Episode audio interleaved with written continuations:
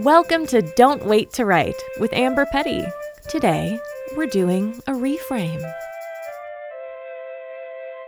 So, in the spirit of Andrew Lloyd Webber, as I shared on Monday's podcast, Phantom of the Opera is closing on Broadway, and the musical theater person inside of me will never die.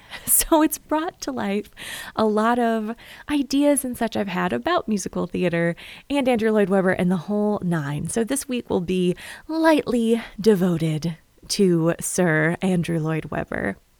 And today we're going to do a reframe about cats. Take a deep breath and just let it out. If you're somewhere where you can make a noise, do so. Just let out whatever noise you can. If you're in public or feel weird about it, don't do it then. Uh, there's lots of times I don't. I don't make an audible sigh, even if a teacher tells me to. But if you're in a place where you can, it can feel good just to let out whatever noise feels like happening. And take another breath. Let your body relax as you listen to this tale of cats. So I want you to imagine, visualize you're an actor in New York City. You've been auditioning a long time. You're a beautiful dancer, and you've just got into a brand new show. And in this show, you get to have a fun costume and a million dance numbers, and it seems like something that'll be fun for the whole family. And as you get into rehearsals, they put you through cat school. And you think, well, that's fine. You're an actor, you've been through many strange exercises before, and as you will be playing a feline, you might as well learn the movements that they'll be using for the show. But as it continues, you realize you're in a show without a story, with unconnected songs, based on poems from long, long ago that many people don't remember. And you're going to be on Broadway in a bunch of fake fur and spandex. You might have questions you might not be sure that this is going to work out. And as you practice scampering around on all fours, you wonder if you should be looking for auditions for something new. But opening night comes around, and the critics hate it. They criticize nearly every aspect of the show, say that it is facile and childish.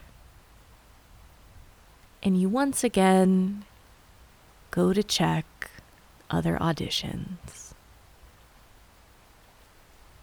But the crowds keep coming. And every night, as you run into the audience, you see children fascinated and enthralled by everything you do.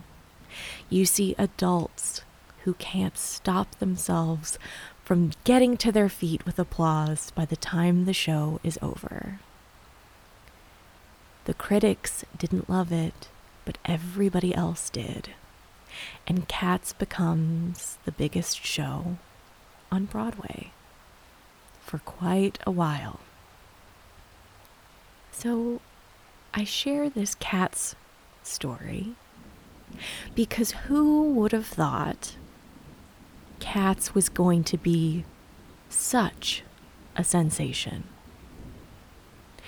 If I were in that rehearsal studio and I was in a show that had zero plot and featured a song that was mostly scarily whispering to an audience about how to talk to cats, and the show ended with another number that basically just said cats aren't dogs, the end, hey, you know how Grizabella went off to be born again? Well, you're not going to see her again. We're actually just going to face to the audience and talk about how we're not dogs, the end, curtain down. I would think this needs rewrites desperately, and I am going to be embarrassed. Yet, Cats is a massive success. And it doesn't matter that there are snarky people like me and lots of others out there who don't like the show.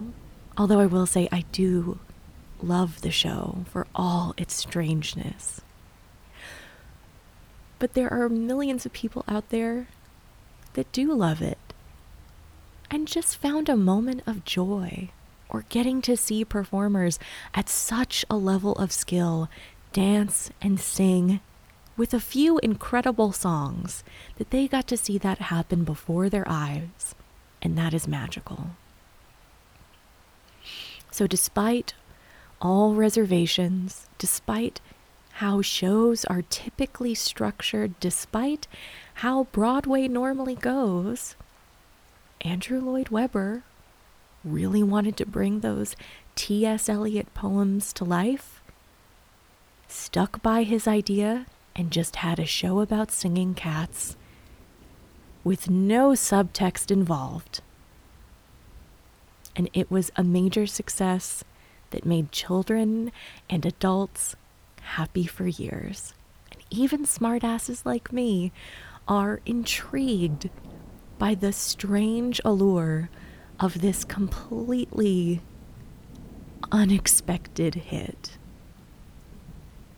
So I say all of this so that when you sit down to write, you're not thinking of creating the greatest show in the world, or what's going to run for ages, or the best piece that's ever been written, or the essay that will bring you fame.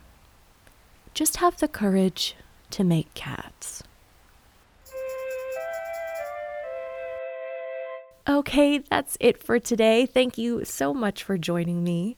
If you want to hustle up that courage to make cats and pitch something somewhere where you would get a byline and make some money, why don't you download my 250 places that pay writers? You can go to amberpetty.com slash 250 and you get this guide for free. Also, be sure to rate and review the podcast. Czechia loves it. Hong Kong loves it. The UK, I'm getting up there. So, America, you're really behind right now. So, go ahead and rate and review so that I fly up the charts of my own country. All right. Thank you so much for listening, and I can't wait to see what you write.